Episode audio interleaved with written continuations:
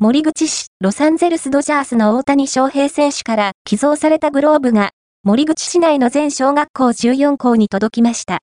森口市の全小学校14校に、ロサンゼルスドジャース大谷選手から寄贈されたグローブが届けられました。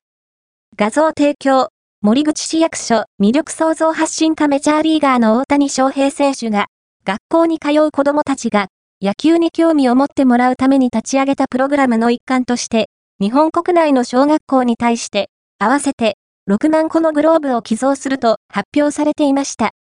画像提供、森口市役所魅力創造発信課森口市立下島小学校山口仁校長2023年12月25日頃から日本国内の小学校に届き始め、号外ネット門真市の記事でも2024年1月16日に門真市教育委員会へも到着したことをお知らせしていました。森口市立下島小学校で、校長先生が受け取った3つのグローブを子供たちに手渡す様子が公開されました。画像提供、森口市役所魅力創造発信課受け取った子供たちはみんな笑顔になり、このグローブでみんなとキャッチボールしたいという子供たちの元気な声が小学校に響きました。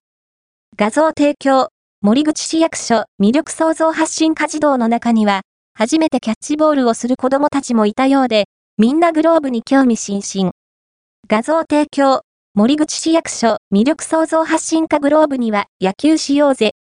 との写真入りのメッセージカードも入っていて、学校関係者には、このグローブが私たちの次の世代に夢を与え、勇気づけるためのシンボルとなることを望んでいます。